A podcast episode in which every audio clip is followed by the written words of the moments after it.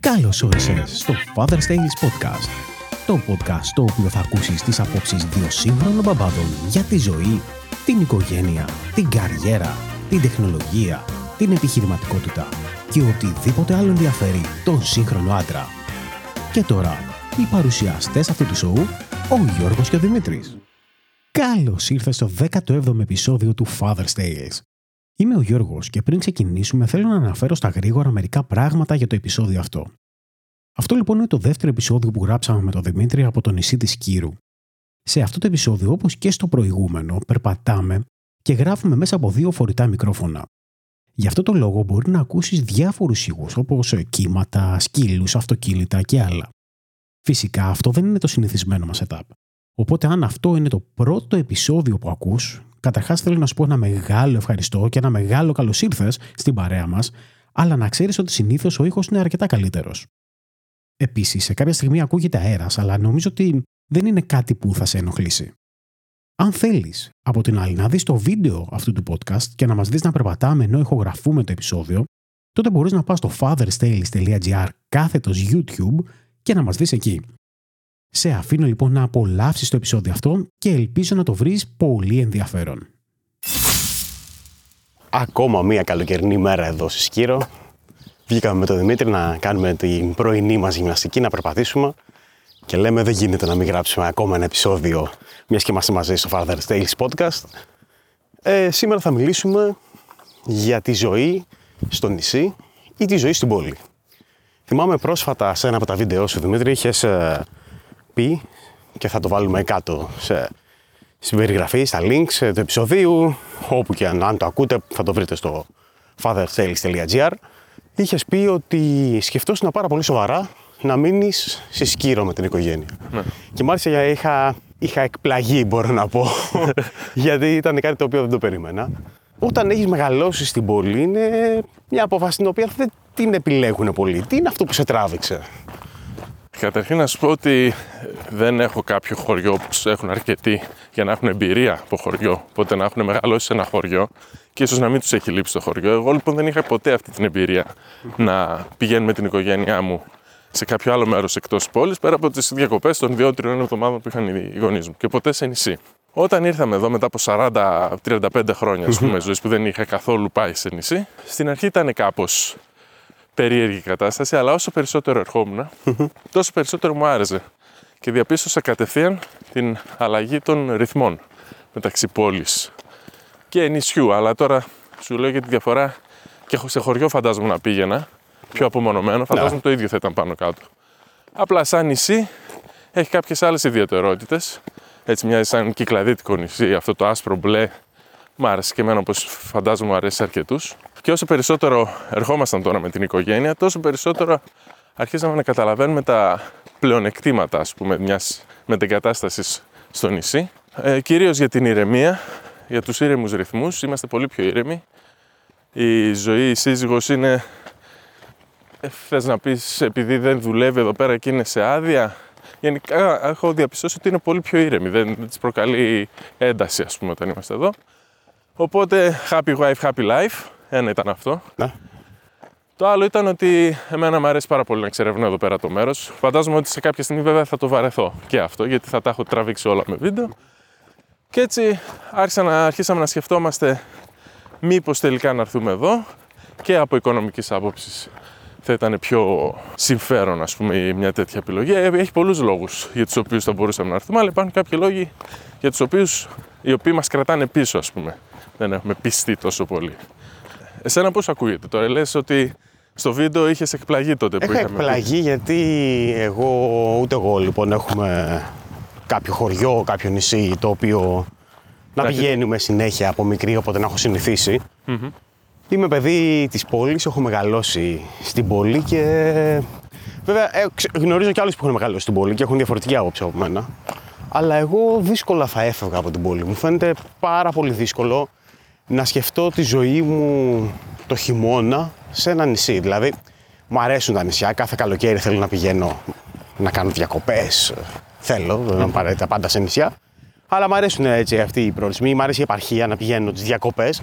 Αλλά ξέρω ότι είναι διακοπές, είναι συγκεκριμένο χρονικό διάστημα. Αλλά Το χειμώνα θα ήθελα να είμαι κοντά, να έχω όλες τις επιλογές που έχει η πόλη. Αυτό είναι το... Μου φαίνεται πολύ δύσκολο να περιοριστώ σε ένα νησί. Και γι' αυτό μου κάνει πολύ μεγάλη εντύπωση. Μάλιστα. Ιδιαίτερα, και αυτό νομίζω δεν είναι μόνο το προσωπικό επίπεδο, γιατί μιας είμαστε εδώ στο Father's Tales και μιλάμε και το κομμάτι της οικογένειας. Είναι και το τι κάνεις με τα παιδιά σε ένα νησί. Δηλαδή, Ακολουθούν και άλλοι μαζί με σένα, δεν είσαι μόνος Ναι. εντελώς. τι μπορείς να βρεις ε, δραστηριότητες για τα παιδιά, το κομμάτι της ε, παιδείας, αν είναι αντίστοιχο ας Μπράβο. πούμε, με το κομμάτι που μπορείς να βρεις στην πόλη. Αυτό ήταν ένα από τα θέματα που είχαμε, α- αρνητικό φυσικά, για το θέμα της παιδείας, για την μετεγκατάσταση εδώ πέρα. Η παιδεία και η υγεία είναι τα δύο πιο, τα μεγαλύτερα εμπόδια, στο πούμε έτσι, για μια τέτοια απόφαση. Αφού κακά τα ψέματα, αλλιώς σε ένα νησί είναι το, οι δυνατότητες που έχουμε για την εκπαίδευση του παιδιού και αλλιώς είναι σε μια μεγάλη πόλη με όλες τις δυνατότητες που τους δίνει. Σίγουρα μας προβλημάτισε αυτό και είναι και ο λόγος, ένας από τους κύριους λόγους για τους οποίους τελικά δεν θα, δεν θα μετακαταστήσουμε εδώ πέρα και περιμένουμε να μεγαλώσει η μικρή, να γίνει 18 χρονών, πάρει τα μπογαλάκια της και τότε ίσως να έρθουμε κι εμείς οι δυο μας εδώ πέρα. Βέβαια τώρα όταν ε, ο άνθρωπος κάνει σχέδιο, ο Θεός γελάει, λένε. Εντάξει, ναι. Οπότε είναι και πολύ μακρινό σχέδιο αυτό. Ε, το έχουμε υπόψη μας. Αν συμβεί, συνέβη. Έχω δει αρκετούς οι οποίοι σε σύνταξη Μπράβο, ναι, οι περισσότεροι σε σύνταξη καταλήγουν σε τέτοια μέρη. καταλήγουν σε τέτοια μέρη, ναι, για να είναι πιο χαλαρά. Βέβαια και πάλι τη στιγμή που είσαι σε σύνταξη και είσαι σε κάποια προχωρημένη ας πούμε, ηλικία, συνήθως, εκτός αν έχεις ε, συνταξιοδοτηθεί Ναι, νωρίς μόνος σου, γιατί έχεις παρακολουθήσει τα δικά μας επεισόδια και έχεις πάρει μια ιδέα. Ε, πάλι μετά ε, έχεις προβλήματα υγείας συνήθως, γιατί εντάξει είναι λογικό. Και η ζωή σε ένα νησί πάλι δυσκολεύει. Δεν Ε. είναι εύκολο. Συνήθως υπάρχει σύνδεση με κάποιο μεγάλο αστικό κέντρο σε, κά- από τα νησιά. Οπότε για τα σοβαρά, ας πούμε, μπορείς να τα προγραμματίσεις κιόλας. Μπορείς να πετάγεσαι μέχρι την ε, πόλη για να κάνεις κάποιες εξετάσεις που δεν μπορείς να τις κανει στο νησί. Γενικά υπήρχε μια, υπάρχει μια αβεβαιότητα στο πώς το θέμα της υγείας, αλλά όχι ότι είναι και τόσο τραγικά τα πράγματα. Εντάξει, έχω βάλει και λίγο νερό στο κρασί μου. Με αγχώνει γενικά το θέμα, αλλά πιστεύω ότι πιο σημαντικό είναι το θέμα της παιδείας σε αυτή τη φάση όσο έχεις μικρό παιδί παρά της υγείας μας. Γιατί είμαστε και μικροί ακόμα. Του χτυπάω ξύλο. Ελπίζω να μην μου συμβεί τίποτα αύριο. Λοιπόν, σε αυτό το σημείο να πω κάτι άσχετο. Θέλω να πω ότι αν ακούγεται ο ήχος της θάλασσας, συνήθως δεν είναι περπατάμε και κάνουμε podcast. Συνήθως, ε, άμα είναι το πρώτο επεισόδιο που ακούτε ή που βλέπετε, δεν είναι αυτό το, το συνηθισμένο μας. setup. το setup, ναι. Απλά τώρα έχουμε βρεθεί μαζί και λέμε ναι, ότι να γράψουμε ένα επεισόδιο και περπατάμε δίπλα στη θάλασσα, βλέπουμε την ανατολή του ηλίου. Αλλά υπάρχει περίπτωση να ακούγεται αυτό, οπότε. Εντάξει, συγχωρήστε μας ε, για αυτό. Είναι από τις ε, λίγες φορές που θα κάνουμε, από τις ελάχιστες φορές μάλλον, που θα βρεθούμε και μαζί με τον Γιώργο, που μας χωρίζουν χιλιάδες χιλιόμετρα. Ε, και έτσι ήταν μια καλή ευκαιρία, αφού βρέθηκε στο νησί μου, να τα πούμε και πολύ πιο συγκεκριμένα, να πούμε για αυτό το θέμα, το οποίο δεν ξέρω κατά πόσο μπορεί να προβληματίσει κάποιον ο οποίος είναι σε διακοπές σε νησί, όπως είπαμε και στο προηγούμενο επεισόδιο που συζητήσαμε για τις οικογενειακές διακοπές. Ε, εμένα η άποψή μου είναι ότι θε, πρέπει να κάνουμε την καθημερινότητά μας να μοιάζει σαν διακοπές και να μην έχουμε την ανάγκη να πάμε για διακοπές, όπως είχα πει και στο προηγούμενο. Οπότε εδώ το νησί μου, μου βγάζει αυτή την, την αίσθηση. Εγώ καθώς δουλεύω πάντα από το σπίτι, έχω πάντα μαζί μου τη δουλειά, ας το πούμε έτσι. Οπότε έχω αυτή την ευχαίρεια να σκέφτομαι να Ναι. μείνω εδώ. Όπως τώρα τελευταία αυτές τις μέρες συζητάμε και με την ε, ζωή, μήπως αφού φύγει αυτή, αφού φύγει, αφού τελειώσει η άδειά της, Ναι.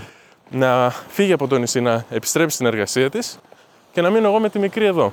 Οπότε θα είναι ένα τεστ για μένα, αν τελικά θέλω να μείνω εδώ. Γιατί καλά τα, τα λέμε, ας πούμε, ότι α, τι ωραία, είμαστε εδώ πέρα τρεις εβδομάδες, ωραία περνάμε, θέλω να μείνω για πάντα.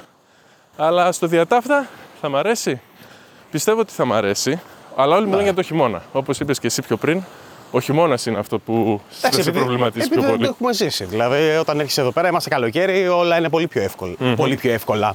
Και τα παιδιά είναι πολύ πιο εύκολα. Να βγεις, να πάνε στην παραλία, να κάνουν μπάνιο. Ε, πολύ πιο εύκολα. Δεν είναι πιο εύκολο όταν πηγαίνουν σχολείο και έχουμε ένα εξάωρο, εφτάωρο για μας. Ναι, αλλά ο χειμώνας είναι λίγο πιο ζώρικος μετά. Εμένα μου αρέσει ο χειμώνας. Άλλωστε, όλοι μου λένε εδώ πέρα ότι είναι δύσκολο ο χειμώνας, ότι δεν υπάρχει ψυχή κλπ. Εγώ είμαι πολύ μοναχικός τύπος. Οπότε και μόνο η ιδέα αυτή του να μην υπάρχει κανείς όπως είμαστε αυτή τη στιγμή που περπατάμε και δεν υπάρχει ψυχή γύρω μας, ακόμα καλύτερα αν έχει και κρύο. Ή όταν έρχομαι το Πάσχα, γιατί σε εκείνο το βίντεο που είπες Να. ήταν Πάσχα και το Πάσχα για μένα ήταν, η- είναι η καλύτερη εποχή εδώ στο νησί. Εκεί γύρω στον Απρίλιο-Μάιο και αντίστοιχα Σεπτέμβριο-Οκτώβριο. Πιστεύω είναι οι, καλύτερες, ε, η καλύτερη περίοδος να βρεθείς εδώ. Σε σχέση με το χειμώνα, εντάξει, σίγουρα ο χειμώνας θα είναι πιο δύσκολος, όπως λες. Αλλά είναι, είναι και τι ταιριάζει στον καθένα. Ο πεθερός μου, ας πούμε, δεν μπορεί με τίποτα τη μοναξιά.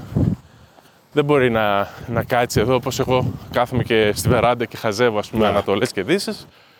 Δεν, ε, δεν είναι τέτοιος τύπος. Φαντάζομαι ότι οι περισσότεροι, τύπ- οι περισσότεροι άνθρωποι που δεν θέλουν να είναι μόνοι τους δεν θα είναι η καλύτερη επιλογή Ναι.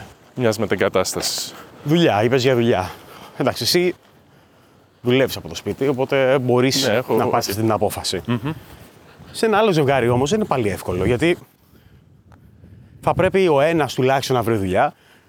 Α μην πω και οι δύο, ας πούμε. Και τι γίνεται, δηλαδή, πόσες ευκαιρίες υπάρχουν σε ένα νησί; τι θα γινόταν, δηλαδή, στη δική σας περίπτωση; Τι θα γινόταν η σύζυγος. Στη δικιά μου περίπτωση η σύζυγος θα έκανε υποτίθεται τις μετάθεσεις στο Μουσείο της Κύρου, καθώς είναι αρχαιολόγος. Πιστεύει ότι θα μπορούσε να την πάρει, γιατί δεν υπάρχει μεγάλη ζήτηση, υποθέτω εγώ, λέω τώρα. Αλλά πιστεύει ότι είναι θετική, ας πούμε, ότι μάλλον θα γινόταν, δεν την, ε, δεν τη χαλάει, δεν, θα της άρεσε Να. καθώς έχει μπουχτίσει κιόλας λίγο 10-15 χρόνια στην ίδια δουλειά όπως οι περισσότεροι πιστεύω. Οπότε μια τέτοια αλλαγή ίσως να της άρεσε, τη, βρει- τη βρίσκει τέλος πάντων θετική. Οπότε θα έκανε αυτό. Τώρα, βέβαια, που λες ότι θα πρέπει και οι δύο να βρουν εργασία, συνήθως όταν κάνουμε κάτι δικό μας, ο στόχος μας είναι να καλύψουμε πολλά περισσότερα έξοδα από Ναι. μόνοι μας και να μην χρειαστεί, ας πούμε, να δουλεύουν να εργάζονται και οι δύο. Παρ' όλα αυτά, φυσικά είναι άλλο να το λέμε και άλλο να το κάνουμε. Είναι θετική η σύζυγος και ως προς το θέμα της εργασίας. Από εκεί και πέρα, για το τι δυνατότητες έχουμε στο νησί, πρέπει να σκεφτούμε ότι και τα έξοδα είναι πιο λίγα. Οπότε δεν είναι και τόσο απαραίτητο είναι φυσικά να, βρούμε, να έχουμε εσόδα και για δουλειά. Αλλά εγώ έχω παρατηρήσει ότι τρώμε λιγότερα χρήματα εδώ πέρα. Οπότε ίσως να μην είναι τόσο αγχωτικό και να αργήσουμε 4-5 μήνες να, να πάει στο μουσείο ή να βρει κάτι να- άλλο να κάνει, θα μπορέσουμε να αντέξουμε αυτούς τους μήνες. Και αν δεν τα καταφέρουμε, φυσικά να επιστρέψουμε. Τρώτε λιγότερα χρήματα γιατί έχετε λιγότερες επιλογές ή επειδή είναι πιο φθηνά τα πράγματα εδώ; Νομίζω είναι θέμα αποστάσεων, βενζίνες και λοιπά είναι πολύ Ναι, πιο αυτό λίγα. Ναι. Μάλλον τρώμε λιγότερα. Μαγειρεύει πολύ σε σχέση με κάποιον που έρχεται διακοπές εδώ πέρα. Εντάξει, ναι. Εμείς που ήρθαμε Εσείς, διακοπές δεν ακριβώς. μαγειρεύουμε ποτέ, προφανώς. Ε, και είναι πολύ σημαντικό το έξοδο αυτό. Να πηγαίνεις κάθε μέρα εστιατόρια, ταβέρνα, να τρώσει απ' έξω είναι. Ναι, αλλά τώρα Σημαντικό. συγκρίνουμε τη ζωή, ας πούμε, στη Θεσσαλονίκη που είστε ήδη και δεν μαγειρεύετε, δεν βγαίνετε έξω κάθε μέρα να φάτε. Ναι, σωστό αυτό. Οπότε μαγειρεύετε στο σπίτι και τη ζωή εδώ στη Σκύρο, για παράδειγμα, είναι προκειμένου, ή σε κάποιο άλλο νησί. Η αλήθεια είναι ότι τα σούπερ μάρκετ και αυτά είναι πιο ακριβά φυσικά εδώ πέρα, λόγω μεταφορικών Ναι. κλπ. Είναι σίγουρα πιο ακριβά. Δεν έχεις και τόσες επιλογές. Δεν θα βρεις το φρέσκο γάλα, όλες τις μάρκες που υπάρχουν ε, στην πόλη. Αλλά έχεις τόσα μετά ωφέλη που ξέρεις, θα βάζεις σε μια ζυγαριά και λες: Χάνω αυτό, κερδίζω εκείνο. Ναι. Είναι ανάλογο που βάζεις προτεραιότητες. Ε, ίσως επειδή είμαστε και το καλοκαίρι όλο στη θάλασσα, εντάξει, θα φάμε μια φορά τη μέρα, θα φάμε και κανένα φρούτο. Ξέρω, εγώ, έχουμε άλλες ε, διεξόδους. Ίσως στην πόλη, επειδή είμαστε συνέχεια στο σπίτι, τι θα κάνουμε τώρα, πάμε εκεί. Τι θα κάνουμε τώρα, πάμε εδώ. Δραστηριότητες οι μικροί είναι επιπληρωμή στο, στο, στην πόλη. Εδώ οι περισσότερες, ε, δραστη... όχι περισσότερες, κάποιες δραστηριότητες γίνονται από το Δήμο. Περνάει και ένα αυτοκίνητο. Ελπίζει ο Γιώργος τώρα με τον ήχο να μην μας επηρεάσει αυτό. Αλλά πιο πολύ αγχώνεται για τον αέρα. Το βλέπω, έχει σφίξει τα δόντια τώρα, λέει, μάλλον τζάμπα μιλάμε. Κρατάω το μικρόφωνο με το χέρι. Οι, περισσότερες, οι κάποιες δραστηριότητες μάλλον γίνονται από το Δήμο, οπότε υπάρχει μια οικονομία από εκείνη Ναι. την άποψη. Σχολείο ιδιωτικό δεν υπαρχει Οπότε στην πόλη που πηγαίνει σε ιδιωτικό η μικρή, κατευθείαν 4-5 χιλιάρικα θα έχουμε εξοικονόμηση από εκείνη την άποψη. Η βενζίνη, παρόλο που είναι πιο ακριβή, λόγω των αποστάσεων τρως πολύ λιγότερο. Αν και η άποψή μου ότι είναι πολύ πιο συμφέρουσα μια λύση ενός ηλεκτρικού αυτοκινήτου στο νησί, καθώς δι- δεν υπά- για να γυρίσει όλο το νησί ας πούμε, είναι 20-25 λεπτά, δεν σε απασχολεί η αυτονομία του αυτοκινήτου. Μπορείς να κάνεις όλο το κύκλο, γυρνάς στο, στο σπίτι, φορτίζεις το αυτοκίνητο, τελείωσες σε σχέση με την πόλη. Ή αν θες να πας να περάσεις απέναντι και να πας στο αστικό κέντρο, Εντάξει, πόσο, 200 χιλιόμετρα θα είναι να κάνεις, 250 και το φορτίζεις στην πόλη. Γιατί μία φορά το μήνα που θα πηγαίνεις να κάνεις, που θα τύχει κάτι. Ωραία, αέρας. Αυτά είναι. ε, εσένα, σε τρομ... δηλαδή δεν σε αρέσει ας πούμε ότι θα... δεν έχει κόσμο εδώ το χειμώνα και δεν θες να είσαι εδώ; Θα σου πω. Δεν- ε, ε, εγώ δεν είμαι ο άνθρωπος που βγαίνει κάθε μέρα έξω. Μπράβο, ούτε εγώ. Ωραία. Άρα Αλλά- δεν υπάρχει. Ναι, αλλά έχω, το, αυτό που με τρομάζει στο μυαλό μου και είναι καθαρά στο μυαλό μου είναι ότι έχω την επιλογή Ναι, ανά πάσα στιγμή θελήσω κάτι ναι. να το βρω πολύ γρήγορα δίπλα μου. Δηλαδή. Τι είναι αυτό, ας πούμε, που... το πρώτο πράγμα που λες θα, θα σου Θέλω, λείψει. ας πούμε, το οποίο τώρα θα πω κάτι το οποίο δεν γίνεται πολύ συχνά. Να πας ε, σε ένα ε, κινηματογράφο με την οικογένεια, ας πούμε, ή Ναι. να κάνεις κάτι άλλο. Έχει πε- μεγαλ- περισσότερες επιλογές καταστημάτων. Έχεις, αν και ψωνίζεις τα πάντα από το ίντερνετ. το οποίο, δηλαδή, μόλις μου λέω πράγματα τα οποία δεν ισχύουν. Αλλά ξέρω ότι η σύζυγός εδώ πέρα θα ζοριζόταν από αυτή την άποψη. Δηλαδή, δεν θα μπορούσε εύκολα να, να ζήσει, να βγει, να κατέβει, να ξεσκάσει, να κάνει πράγματα τα οποία κάνει αυτή τη στιγμή στην πόλη. Επίσης το κομμάτι της υγείας με, με αγχώνει. Δεν, τα τελευταία χρόνια δεν έχω χρειαστεί σχεδόν ποτέ να πάω στο γιατρό. Έτσι, γερός καρύ ο Γιώργος. Έχει γερός σκαρί ή απλά λες ότι δεν Στατιστικά. ασχολούμαι. Α, δεν ασχολείσαι. α. και πολύ. Ωραία. Αλλά ξέρεις, μία φορά που θα σου χρειαστεί, λες, εδώ πέρα ακούς διάφορα, ρε παιδί μου, ότι είναι στα νησιά, ειδικά το χειμώνα, οι συνδέσεις, εντάξει, Σκύρος, πες, είναι πιο κοντά. Ε, πιο σχετικά. κοντά. Εντάξει, απλά έχει το αεροδρόμιο και άμα συμβεί κάτι υπάρχει, θα υπάρξει αεροπλάνο εκείνη τη στιγμή. Σε πολύ έκτακτες περιπτώσεις. Ναι, υπάρχουν άλλα νησιά που λες ότι α, τον άκους, με... έπαθε κάτι, έπαθε μια καρδιά, ας πούμε. Και... ναι, για αυτά, για αυτά τα σημαντικά. Αλλά κατά τα άλλα, να πω ότι είμαι πολύ ευχαριστημένος. Γιατί μικρή, από το θέμα της ε, υγείας, το σύστημα εδώ πέρα που υπάρχει. Γιατί έχει τύχει για τη μικρή να χρειαστούμε θέματα υγείας και έχουμε επισκεφτεί το κέντρο υγεία πολλές φορές.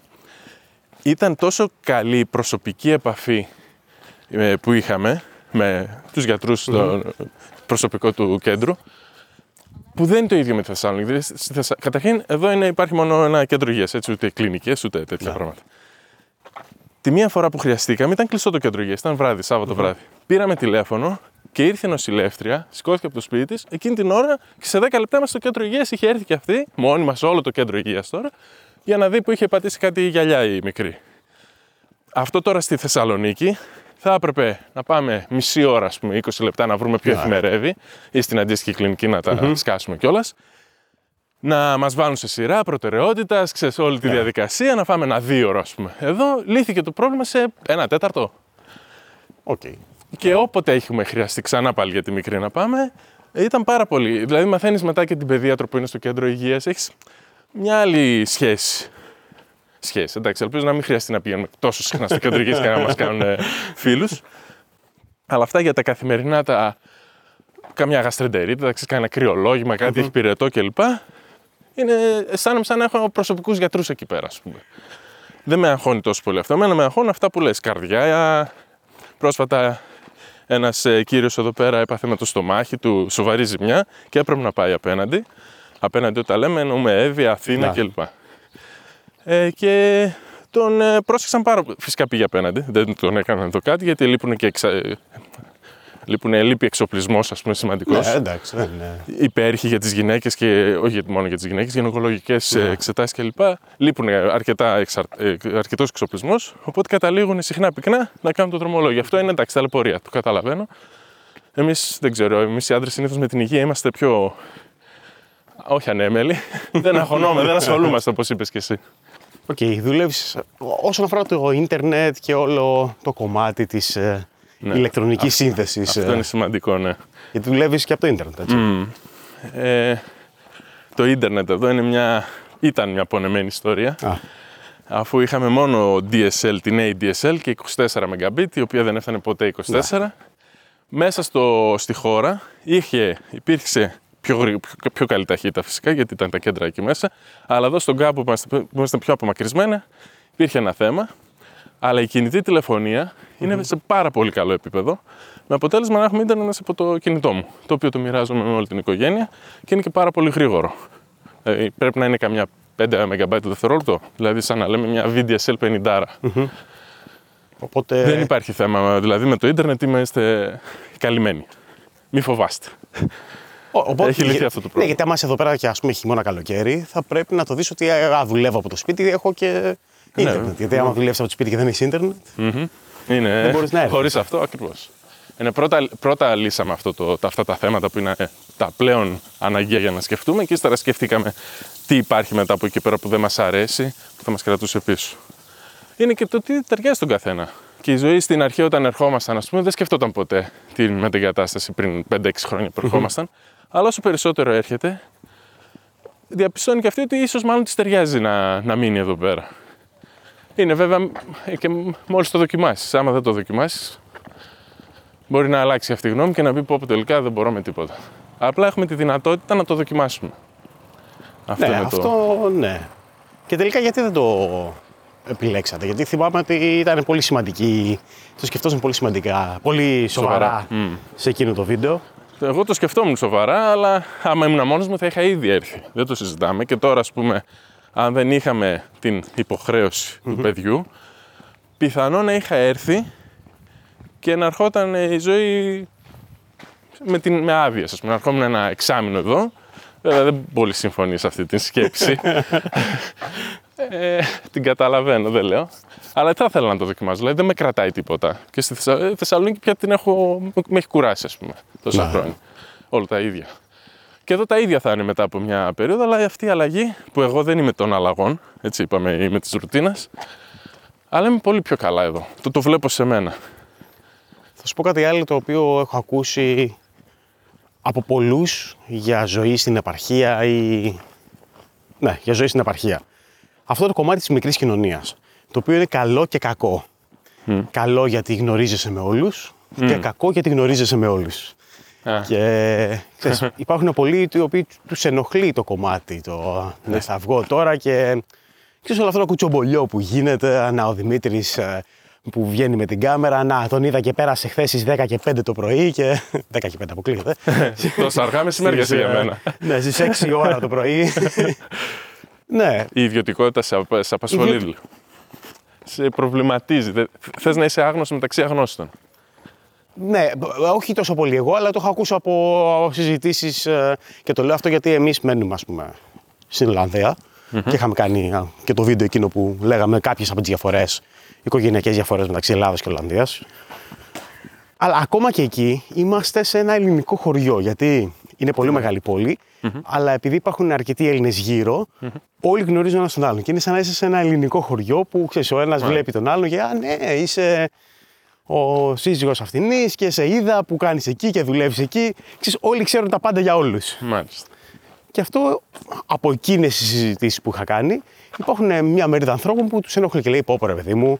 Να μην σε ξέρα. Να μην Ναι, σε... ήρθα ας πούμε στο εξωτερικό και είναι σαν να είμαι Πάλι με στην Ελλάδα. στην Ελλάδα, σε, στην επαρχία κιόλας. Ξέρεις που είναι μικρές κοινωνίες. Αυτό δεν δημιουργείται λόγω των ε, εμποδίων που συναντάς όταν κάνεις μια τόσο σημαντική μετανάστευση ας πούμε, στο εξωτερικό.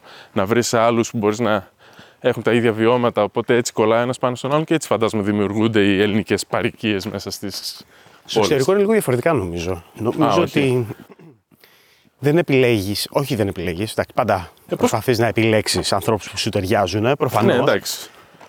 Αλλά ε, λόγω του ότι ας πούμε μόνο και μόνο της ε, γλώσσας και της... Ε, Α, μπράβο, έρχεσαι πιο κοντά. έχεις πιο κοντά ακόμα και με ανθρώπους που μπορεί να μην τέριαζες στην πόλη. Να μην έκανες παρέα ας πούμε στη Θεσσαλονίκη. Ναι.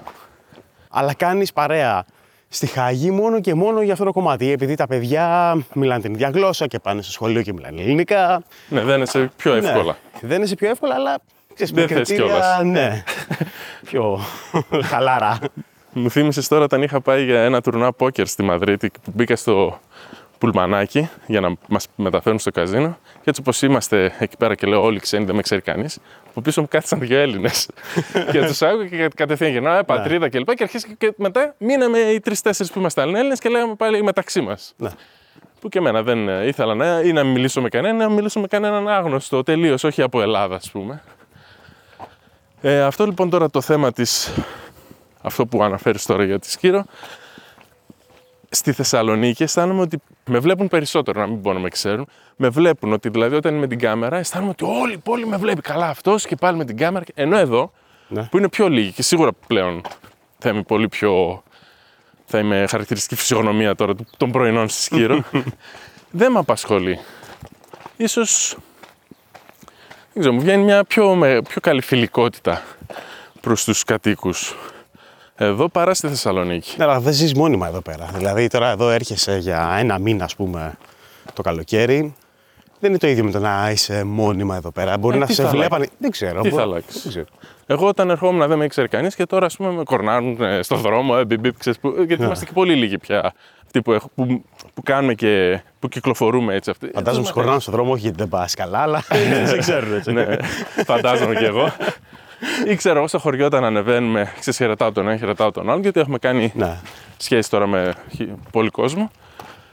Οπότε αισθάνομαι ότι είμαι και μεταξύ φίλων, αλλά όχι εκείνο του της δέσμευσης ότι «Ω, θα με δει ας πούμε, ο Γιώργος τώρα με την κάμερα και τι θα πούν, θα είμαι. την-». Με, με μάθαν έτσι ίσως. Με μάθαν ότι ο Δημήτρης ασχολείται με τις κάμερες και το ίντερνετ.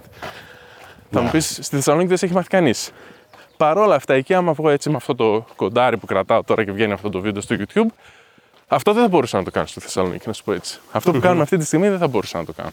Όχι γιατί με εμποδίζει κανείς, γιατί αισθάνομαι πιο ανασφαλής εκεί. Αισθάνεσαι ότι υπάρχουν περισσότεροι. Επειδή περνάς και ανάμεσα σε περισσότερους ανθρώπους. Ναι. Εντάξει, τώρα είναι και πολύ πρωί βέβαια. Αλλά δεν έχουμε συναντήσει, έχουμε συναντήσει ελάχιστους αυτή τη στιγμή. Στη, στη Θεσσαλονίκη, ακόμα και 6 ώρα αν βγεις, θα συναντήσεις πάρα πολύ Ναι, κόσμο. ειδικά παραλία και τέτοια, ναι. Ναι, οπότε ακόμα εκεί κάποιοι θα σε κοιτάξουν, ας πούμε, με περιέργεια. Ναι, εδώ, Τουλάχιστον. εδώ δεν με έχει κοιτάξει ποτέ κανείς περίεργα. Ίσως επειδή είναι καλοκαίρι και θεωρεί ο κόσμος ότι α, είναι ένας τουρίστας που βγάζει Ναι. βίντεο κλπ. Δεν ε, τους απασχολεί. Στη Θεσσαλονίκη πώς κυκλοφορούμε κάμερα, ακόμα και τουρίστες, ελάχιστοι. Ε, δεν, με, δεν είναι θέμα αυτό για μένα. Δεν με προβληματίζει καθόλου.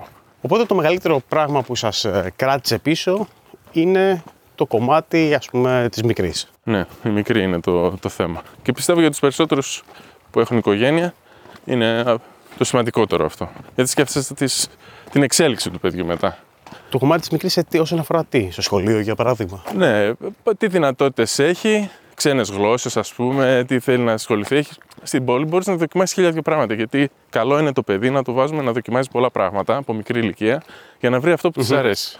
Όχι τόσο πολύ, δεν θα έλεγα το ταλέντο. Απλά άμα της αρέσει κάτι, θα ασχοληθεί τόσο πολύ με αυτό που θα γίνει καλή. Όσο περισσότερο ασχολείσαι με ένα πράγμα, τόσο καλύτερος γίνεσαι. Αλλά υπάρχουν δυνατότητες τώρα στην πόλη, πολλές περισσότερες. Θέλω να δοκιμάσει ξυφασκία, θέλω να δοκιμάσει ρυθμική. Αυτό, Εξεζητημένα βέβαια. όχι, δεν είναι εξειδικευμένα. Είναι αυτά που έχω στο μυαλό που λες ότι δεν τα κάνω συχνά, αλλά αν θέλω να το κάνω, Υπάρχει δυνατότητα. υπάρχει- αυτό με κρατάει πίσω. Δεν είναι το σχολείο πιο πολύ προτεραιότητα. Εντάξει, σχολείο είναι και αυτό προτεραιότητα, αλλά Θες το καλύτερο για το παιδί, ας πούμε. Θες το καλύτερο. Και εντάξει, εμείς, ας πούμε, μπορείς να στείλεις το παιδί σε ιδιωτικό σχολείο, εσύ, εγώ, μπορεί να τα στείλουμε σε ιδιωτικό σχολείο. Κάποιος άλλος, έτσι κι αλλιώς, σε δημόσιο θα το έστελνα. Ή οι περισσότεροι και εγώ σε δημόσιο πήγα. Έτσι, δεν είναι ότι. Ε, και εγώ, ναι, βέβαια. Ε, οπότε θα πει ότι εντάξει, οκ, τι δημόσιο, ας πούμε, στη Θεσσαλονίκη, στον Πειραιά, τι δημόσιο σε Σκύρο ή, Ωραία. σε- ή στην Κρήτη, ας πούμε. Τώρα εντάξει, η Κρήτη είναι τεράστιο νησί. ίσως δεν είναι, είναι μια κατηγορία μόνη της. Αλλά ναι. Να σε πω παράδειγμα που συνέβη. Πέρσι, πρόπερσι εδώ στη Σκύρο, η δασκάλα κάποιων παιδιών που μένουν εδώ πέρα, στο δημοτικό, έμεινε έγκυος. Ναι. Μάρτιο ξεκίνησε να πάρει την άδεια που ήταν να γεννήσει κλπ. Φεύγει από το νησί, πάει να γεννήσει κλπ. Από το, Μα- από το Μάρτιο μέχρι τέλος της χρονιάς, τα παιδιά δεν είχαν δασκάλα. Υπήρχαν δύο τμήματα, ας πούμε, δεν θυμάμαι τώρα τι τάξη, Δευτέρα, Τρίτη πες, Τρίτη τάξη. Οπότε το γάμα 1 που έλειπε Ναι. η δασκάλα ενσωματώθηκε στο γάμα 2. ναι. Ήταν με μία δασκάλα διπλάσια παιδιά. Αλλά όποιος ήθελε πήγαινε. Ήταν, ε, Με αποτέλεσμα πολλά παιδιά από το Μάρτιο και μετά να μην πάνε σχολείο. Ναι, αλλά νομίζω ότι αυτό έχει να κάνει και με τους γονείς έτσι. λέει, Γιατί για ποιο λόγο να μην στείλεις το παιδί σχολείο; Τι να Επειδή σου είναι πω. και καλά πολλά τα παιδιά και ότι α, δεν γίνεται. Έτσι έμαθα. Δεν ξέρω αν είναι ράδιο αρβίλα, Ε, δεν νομίζω. αλλά Ράτερ βίλα. με, το, με τα παιδιά που το συζήτησα, Ναι. με είπαν ότι α, έλειπε η δασκάλα μας. Λέμε και τι έκανες; Πήγαινα, ε, πήγαινα λέει στο άλλο τμήμα, αλλά δεν ερχόντουσαν οι περισσότεροι. Και λέγαμε γιατί δεν ερχόντουσαν; Ε, βαριόντουσαν λέει. Εντάξει. Αυτό δεν ξέρω κατά πόσο μπορεί να συμβεί στην πόλη και φαντάζομαι στην πόλη θα υπάρξει αναπληρώτρια. Ναι, είναι πολύ πιο εύκολα να αναπληρώσεις. Αν και γενικά ακόμα και στην πόλη στα δημόσια έχουν νομίζω ελλείψεις, αλλά είναι πολύ πιο εύκολο να αναπληρώσεις τις θέσεις. Οπότε συγκρίνοντας μια τέτοια κατάσταση με, τη, με την κατάσταση που είμαστε στη Θεσσαλονίκη, μας φάνηκε τραγική αυτή η εξέλιξη. Θα σου πω τώρα λοιπόν, εγώ είμαστε στη Χάγη. Ναι, Τα παιδιά πάνε σε ένα σχολείο και κάνουν και ελληνικά. μάλιστα. Υπάρχουν δύο δασκάλες ελληνικών για όλο το δημοτικό. Αχα. Αλλά είναι χωρισμένα ε, ανατάξει οι δασκάλες. Δηλαδή, μία, δασκάλα, μία δασκάλα είναι η βασική και έχει τις περισσότερες τάξεις. Και υπάρχει και μία ακόμα. Όταν η δασκάλα λείπει, Ναι. γιατί είναι άρρωστη, γιατί έχει άλλα πράγματα, τότε τα παιδιά δεν κάνουν μάθημα τις περισσότερες φορές. Και τι κάνουν; Τίποτα. Ε, κάνουν. Πηγαίνουν σε κάποια άλλη τάξη, ας πούμε, σε κάτι αντίστοιχο. Α, ωραία. σχολείο. Δεν είναι ότι κάθονται και ε, Ωραία. κάθονται, ας πούμε, στην αυλή. Αλλά δεν κάνουν μάθημα. Και σκέφτομαι ότι κάτι αντίστοιχο είναι και σε ένα νησί. Όταν η δασκάλα ή ο δάσκαλος αρρωστήσει. Α, οπότε θεωρείς ότι είναι το ίδιο πάνω κάτω πράγμα. Ε, γιατί και εμείς, όπως σου είπα, μπορεί να είμαστε σε μια μεγάλη ε, Ολλανδική πόλη, αλλά είναι σαν να είμαστε σε ένα ελληνικό χωριό από την άλλη. Όταν, όταν κοιτάς, ας πούμε, μόνο το κομμάτι της ελληνικής ε, ε, εκπαίδευσης. Οπότε φαντάζομαι ότι κάτι αντίστοιχο είναι και εδώ. Δηλαδή, είσαι, α, και είναι πολύ πιθανό να αρρωστήσει ο δάσκαλος ή η δασκάλα. Μάλιστα. Οπότε να μην ανησυχώ δηλαδή τόσο πολύ μου λες εσύ, γιατί Όχι, θέλω δεν να- είναι κάτι προ... ε, εξεζητημένο αυτό που συμβαίνει. Δεν είναι εξεζητημένο, αλλά πιστεύω ότι είναι κάτι το οποίο δεν μου, φαι... δεν μου φαίνεται περίεργο. Μου φαίνεται περίεργο το να μην πάνε τα παιδιά σχολείο από επιλογή. Αυτό μου φαίνεται περίεργο. Αλλά αν πεις ότι έφυγε η δασκάλα γιατί αρρώστησε, ας πούμε, και όχι γιατί έμεινε έγκυος, γιατί έμεινε έγκυος είναι κάτι διαφορετικό. Υπάρχει, ας πούμε, το σχολείο θα προσπαθήσει Ε, ναι, υποτίθεται κάνει είναι μια προγραμματισμένη όλη αυτή Ναι. η, η- η κίνηση. Σκέφτομαι ότι εδώ πέρα στην επαρχία ότι όταν κάποιος μείνει, όταν κάποιος ας πούμε αρρωστήσει και λείπει ο δασκαλο ότι το κακό είναι τα παιδιά δεν θα κάνουν σχολείο. Και δεν το θεωρώ καλό. Δεν το βλέπω ως θετικό αυτό. Γιατί ακόμα και στην πόλη είναι πολύ πιθανό όταν κάποιος αρρωστήσει πιο εύκολα να αντικατασταθεί παρά να μην κάνουν μάθημα. Έτσι πιστεύω κι εγώ. Τι άλλο όμως, είναι το σχολείο ή μόνο. ή και το μικρότερο περιβάλλον; Εντάξει, σίγουρα τα παιδιά όταν τα μεταφέρεις, όταν τα φέρεις εδώ πέρα σε μικρή ηλικία είναι πιο εύκολο. Γιατί βρίσκουν Ναι. φίλους, προσαρμόζονται. Το πρόβλημα είναι στην εφηβεία. Εκεί είναι το, Ναι. Το μεγαλύτερο θέμα. Τουλάχιστον η ζωή αυτό μου λέει ότι εκεί θα υπάρχει θέμα. Γιατί η ίδια ήταν εδώ, εκεί σε κάποια τάξη του γυμνασιου ηλικίου. Ήταν μια χρονιά εδώ πέρα που έκανε σχολείο. Και ήταν, λέει, από τα, τις πιο δύσκολες εποχές της. Ε, και απ' την άλλη τώρα να έρθεις μικρή όταν είναι και να ξαναφύγεις μετά στα, σαν έφηβη. Καλημέρα. Καλημέρα. Καλημέρα, παιδιά. Σίγουρα εκεί στην εφηβεία πιστεύω θα είναι πολύ δύσκολα και γι' αυτό δεν το συζητάμε πια, αφού η μικρή είναι 9 χρονών. Δηλαδή στα 12 ίσως να μην θέλει να έρχεται ούτε τα καλοκαίρια εδώ πέρα. 12, 13, 14, εκεί μετά. Εγώ δεν θα ήθελα, ας πούμε. 14 χρονών που έχεις κάνει και τις παρέες τώρα πάνω στην πόλη. Ναι. Βγα... Έχεις αρχίσει να βγαίνεις και μόνος σου σιγά σιγά. Εδώ δεν έχεις πολλές δυνατότητες και πολλές επιλογές. Θα έχεις κάνει κάποιους φίλους, κάποιες παρέες. Αυτά. 10 άτομα στην ηλικία σου. Θα πήγαινες σε επαρχία, όχι επαρχία, θα πήγαινε έξω από τη Θεσσαλονίκη κάπου να είναι πιο χαλαρά, ας πούμε, σε Ναι. μια επαρχία, αλλά όχι σε νησί. Η πλάκα είναι ότι επειδή δεν μου αρέσει το ταξίδι και δεν πηγαίνουμε συχνά εκδρομές, είμαι πάντα αρνητικός σε αυτά. Πήγαμε πρόσφατα προς Αρνέα, εκεί Χαλκιδική, ας πούμε, Ναι. αλλά ορεινοί προ- προορισμοί. Έτσι χειμώνα. Και μ' άρεσε πάρα πολύ. Και έλεγα τελικά, δεν είναι ότι θέλω να έρθω στη Σκύρο, συγκεκριμένα στο νησί, ας πούμε. Ναι. Είναι ότι θέλω να φύγω από την πόλη. Αυτό το διαπίστωσα φέτος που πήγαμε έτσι κάποιες εκδρομές μέσα στο χειμώνα και είδα ξέρεις, έρημα χωρά, χωριά, χωριουδάκια μέσα στα δάση και σε Ναι. αυτά. Και λέω, πω, πω, τι χρειάζεται να κάνω χιλιόμετρα, να παίρνω πλοία και να έχω το άγχος. Αυτό και είσαι και πολύ πιο κοντά. Και είμαι- ναι, πολύ πιο κοντά και το βασικό είναι ότι παίρνω το αυτοκίνητο και μπορώ και πάω. Ενώ εδώ, πότε έχει πλοίο, πότε έχει αεροπλάνο, να κανονίσω το πρόγραμμά μου. Είναι ένας εμπόδιο αυτό, αλλά δεν είναι τόσο σημαντικό όσο τα υπόλοιπα. Αλλά πάλι και σε εκείνη την περίπτωση, πάλι το θέμα του, της εκπαίδευσης υπάρχει. Δεν μπορείς να το συγκρίνεις με τις δυνατότητες της πόλης. Ναι. Πάλι δεν θα υπάρχουν ε, ιδιωτικά, πάλι οι δραστηριότητες θα είναι πιο μετρημένες, οι επιλογές που έχεις. Οι δάσκαλοι μπορείς να διαλέξεις κάποια δασκάλα αγγλικών Μπορείς να πεις στην πόλη δεν μου αρέσει αυτή, θα πάω μια άλλη. Με έχω ακούσει από εκείνο ότι είναι εκείνος ο δάσκαλος πιο καλός. Εδώ, είστε στα μικρά μέρη, έχεις ένα-δύο λύσεις. Ναι. Ή αυτές ή καμία. Δεν ξέρω αν έχουν κάνει και τα παιδιά μπορούν να κάνουν πια διαδικτυακά μαθήματα. Νομίζω Τώρα, ότι στο- στον καιρό του κορονοϊού. Ναι, μετά τον κορονοϊό όλα τα πάντα, γίν- τα πάντα. Σχεδόν τα πάντα γίνονται διαδικτυακά. Οπότε ναι, ίσως δεν είναι τόσο το νησί που με κάνει να το σκέφτομαι, όσο η- η να φύγω από την πόλη. Με έχει κουράσει η πόλη και το... η ζωή στην πόλη, ας πούμε. Αυτό το τρέξιμο. Ειδικά η ζωή συνέχεια παραπονιέται. Πω, πω πάλι στο τρέξιμο θα γυρίσουμε στη Θεσσαλονίκη. Θα είμαστε πάλι στο τρέξιμο. Που δεν τρέχουμε. Εγώ δεν θεωρώ ότι τρέχουμε. Αλλά. Ξέρω, ακόμα και οι μετακινήσεις είναι Ξέρεις πολύ πιο τι, δύσκολες. Οι μετακινήσεις είναι πολύ πιο δύσκολες. Και η ζωή στην πόλη τη συγκρίνουμε νομίζω πολλές φορές με τη ζωή το χειμώνα, το οποίο έχουμε διαφορετικέ. Κάνουμε, έχουμε διαφορετικό πρόγραμμα. Α, συγκρίνουμε Έχουμε το καλοκαίρι εδώ το πέρα. με καλοκαίρι που χειμώνα εκεί. καθόμαστε, ας πούμε, δεν δουλεύουμε και έχουμε διακοπές και λες Α, ωραία, χαλαρά, ωραία, τι ωραία που περνάμε. Με το χειμώνα που πρέπει να τρέξουμε, τα παιδιά σχολείο, δραστηριότητες. Και λες, Ω, η ζωή στην πόλη, ας πούμε, είναι πολύ πιο Μπορεί. έντονη. Ναι, καταλαβαίνω το κομμάτι, ας πούμε, της, ε, το- το- των μετακινήσεων και της κίνησης, το οποίο δεν παλεύεται. Ακριβώς. Ναι, σε ένα νησί ή σε une επαρχία δεν υπάρχει αυτό το πράγμα. Δεν υπάρχει πα- Όπου, φαντάρια. θε, όπου θες, Για παράδειγμα. Ναι. Όπου θες παρκάρεις, όποτε θες πας, ειδικά το χειμώνα εδώ πέρα, φαντάζομαι δεν υπάρχουν και πολλά αυτοκίνητα. Δεν είναι ότι σε δύο λεπτά, πέντε λεπτά είσαι από το ένα παρέ- σημείο στο άλλο. Μα και εδώ το καλοκαίρι μόνο το 15 Αύγουστο. Προ- Μία με 15 είναι που θα έρθει όλο το κύμα και πριν και μετά είσαι, ειδικά μετά, σε πολύ άνετα. Δεν έχει φανάρια, δεν, δεν, δεν το συζητάμε. Αλλά δεν είναι μόνο η μετακίνηση ας πούμε, στην πόλη. Όντως αυτό που λέει, εί- είσαι πιο περιορισμένος, ας πούμε. Είσαι μέσα σε ένα διαμέρισμα, αν είσαι σε διαμέρισμα και όχι σε μονοκατοικίες και τέτοια.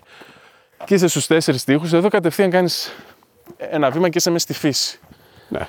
Μπορείς να βρεις βέβαια το αντίστοιχο στην πόλη, αλλά θα σου κοστίσει πολύ πιο ακριβά. Έχουμε επίσης σημαντικό τέτοιο είναι ότι έχουμε τη λύση του σπιτιού, έτσι. Αν δεν είχαμε σπίτι και νοικιάζαμε και κάναμε, δεν θα το συζητούσαμε καν. Ε, και πάλι θα ήταν, ε, δεν θα ήταν ε, τόσο ας πούμε, ακριβό. Κάποιος ο οποίος νοικιάζει σπίτι στην πόλη Α, ναι, βέβαια. και νοικιάζει σπίτι στην επαρχία, δεν νομίζω ότι θα είναι τόσο μεγάλη διαφορά. Δηλαδή δεν είναι κάτι που θα τον κρατήσει πίσω. Ναι, ή παίρνεις πολύ μεγαλύτερο σπίτι με τα Ναι. ίδια χρήματα, ή είσαι στο μισό, ας πούμε, τουλάχιστον. Ναι, νομίζω είναι καθαρά θέμα επιλογής άμα θέλεις να μείνεις το χειμώνα κυρίως, γιατί αυτός είναι ο πιο δύσκολος. Από την άποψη ότι είναι πιο μικρή η μέρα, πιο δύσκολος ο καιρο είσαι περισσότερο ώρα μέσα στο σπίτι. Ε, αυτό, αν θέλεις να μείνεις στην επαρχία, στη, σε ένα νησί κυρίως, ή όχι. Εμένα με ζορίζει. Σε ζωή. Με ζορίζει ναι, ψυχολογικά και δεν με ζορίζουν οι αλλαγές. Γιατί εντάξει, καθήκαμε φύγα από την Ελλάδα, πήγαμε στην Ολλανδία. Ε, ναι, δεν είναι. Είσαι Αλλά- συνηθισμένος. Αλλά με αυτό το με ζορίζει. Δεν ξέρω γιατί. Μάλιστα. Εσείς θα μένατε Ε, σε ένα νησί; Πριν ε, ξέχασα να απαντήσω, ενώ το με ρώτησες τελικά τι μας κρατάει πίσω. Εγώ θα έμενα σε νησί, αλλά εγώ. Η οικογένεια δεν θα έμενε, πιστεύω. Είναι τα θέματα που είπαμε. Δηλαδή και η δουλειά, ακόμα και η ζωή που λέει ότι θα βρει εδώ δουλειά, δεν είναι τόσο εύκολο. Εντάξει, θα κάνω έτσι και θα με πάρουν στο μουσείο. Οτιδήποτε, οποιαδήποτε αλλαγή θα είναι δύσκολη. Δεν είναι αποφάσισα, παιδιά, θα έρθω, περιμένετε, έρχομαι, βρήκα δουλειά. Θα έχει διαδικασία, θα είναι και το σχολείο της μικρής, θα πρέπει αυτή να, να της αρέσει η αλλαγή, να κάνει παρέες εδώ. Δεν την πολύ φοβάμαι βέβαια, αλλά όσο να είναι, Καλά, αρχικά σε κανέναν δεν θα αρέσει. Δηλαδή, να, τα Μόνο παιδιά... σε μένα. Όχι, εντάξει, τα παιδιά σίγουρα δεν αρέσει να τους πεις ότι α, θα φύγουμε τώρα ας πούμε, από, την, από τους φίλους σου. το έχουμε συζητήσει και Ναι. είναι θετική. Αλλά σου, άλλο στα λόγια και άλλο όταν Ε, θα γίνει, ας πούμε. Γιατί μπορεί να μας λέει, «Παιδί, θέλω ξανά τους φίλους μου από Θεσσαλονίκη, τι κάνεις μετά εκεί; Έχεις ήδη αλλάξει τα πράγματα. Αλλά τα παιδιά, καλός ή κακός, προσαρμόζονται. Εσείς, ας πούμε, με τον ε, μικρό που ήσασταν πρώτη Θεσσαλονίκη, ήταν πολύ μικρός βέβαια. Αλλά πιστεύω ότι προσαρμόζονται πιο εύκολα. Θέλοντας και εμείς, θα ακολουθήσουν. Όταν φύγαμε από Ελλάδα ήταν 2,5 ετών. Δηλαδή δεν είχε ούτε καν φίλους. Είχαμε ας πούμε, τον ξάδερφό του, είχαμε Ναι, δεν είχε, εντάξει, είναι πολύ παιδάκια που μικρός. είχε επαφή, αλλά δεν είχε πραγματικά φίλους. Επίσης η κόρη μου γεννήθηκε εκεί πέρα, δηλαδή, μεγαλώνει εκεί πέρα. Τώρα ξεκινάει και φτιάχνει φίλους, φιλίες, οπότε όλη της η ζωή είναι εκεί. Δεν είχαμε αυτό το πρόβλημα. Αλλά νομίζω ότι είναι θέμα αυτό. Ότι δεν είναι εύκολο όσο μεγαλύτερο παίρνεις ένα παιδί. Και όχι απλά να το μεταφέρεις. Δηλαδή μπορεί να το μεταφέρεις από την Αθήνα Θεσσαλονίκη και να έχει πρόβλημα. όχι μόνο να ναι, το ναι. πα σε ένα νησί. Απλά όταν είναι πιο μικρό μέρος είναι ακόμα πιο δύσκολα πιστεύω. Ναι, γιατί έχει λιγότερες επιλογές, λιγότερα παιδιά. Μμ. Και και άμα δεν, δεν σου κάνουν οι ταιριάξουν. παρέες, δεν ταιριάξουν, τελείωσε. Οπότε αυτή είναι η δικιά μου άποψη για το αν τελικά αξίζει, δεν αξίζει, θέλουμε ή δεν θέλουμε, ποια είναι τα εμπόδια και ποια είναι τα πλεονεκτήματα μιας τέτοιας μετακίνησης.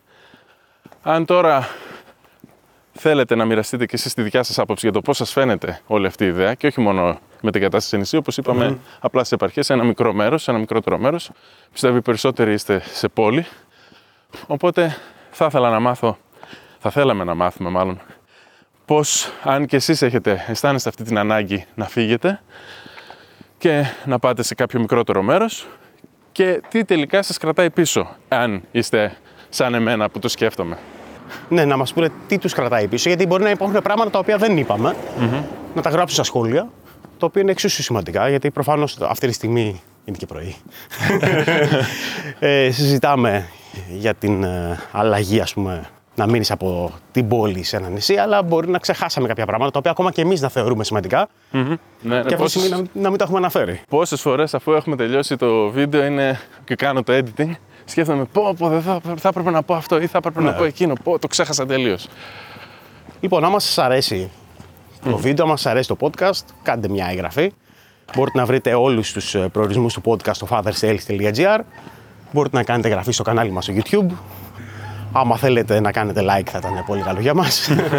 το σημαντικότερο θα ήταν να μοιραστείτε αυτό το βίντεο με οποιονδήποτε θεωρείτε ότι θα πάρει αξία ακούγοντάς το ή βλέποντάς το. Ο στόχος μας είναι να συζητήσουμε για θέματα τα οποία αφορούν όλους τους ε, άντρες οι οποίοι έχουν οικογένεια και όσο μεγαλύτερη παρέα είμαστε τόσο πιο εύκολα θα μάθουμε κι εμείς νέα θέματα γιατί Ακριβώς. λαμβάνουμε τα δικά σας μηνύματα και μας λέτε τις ιδέες σας. Έτσι λοιπόν θα συζητήσουμε και άλλα πράγματα τα οποία πιστεύουμε ότι θα ενδιαφέρουν όλους μας. Αυτό ήταν το τελευταίο επεισόδιο από εδώ, με- από τη Σκύρο μαζί με τον Γιώργο. Από εδώ και πέρα θα μας ξαναβλέπετε στο γνωστό Ναι. setup πίσω από τα γραφεία μας, στην πόλη μας. Από το νησί της Κύρου λοιπόν, από τον Δημήτρη και τον Γιώργο και το Father Sales. Σας χαιρετάμε και καλό χειμώνα να ευχηθώ. ναι. Καλή σεζόν. Καλή σεζόν. Γεια χαρά. Γεια χαρά. Σε ευχαριστούμε που άκουσες ακόμη ένα επεισόδιο του Father's Tales. Μην ξεχάσεις ότι μπορείς να βρεις όλες τις σημειώσεις του επεισοδίου, καθώς και το πώς μπορείς να μας ακολουθήσεις στο fatherstales.gr. Τέλος, αν θέλεις να στηρίξεις αυτό το podcast, τότε το μόνο που χρειάζεται να κάνεις είναι να το μοιραστείς με τους φίλους σου. Και μην ξεχνάς ότι το να είσαι μπαμπάς είναι ίσως η πιο δύσκολη, αλλά και ταυτόχρονα η πιο διασκεδαστική δουλειά που μπορείς να έχεις. Συνέχισε λοιπόν την καλή δουλειά και να θυμάσαι ότι για τα παιδιά σου είσαι σούπερ ήρωας.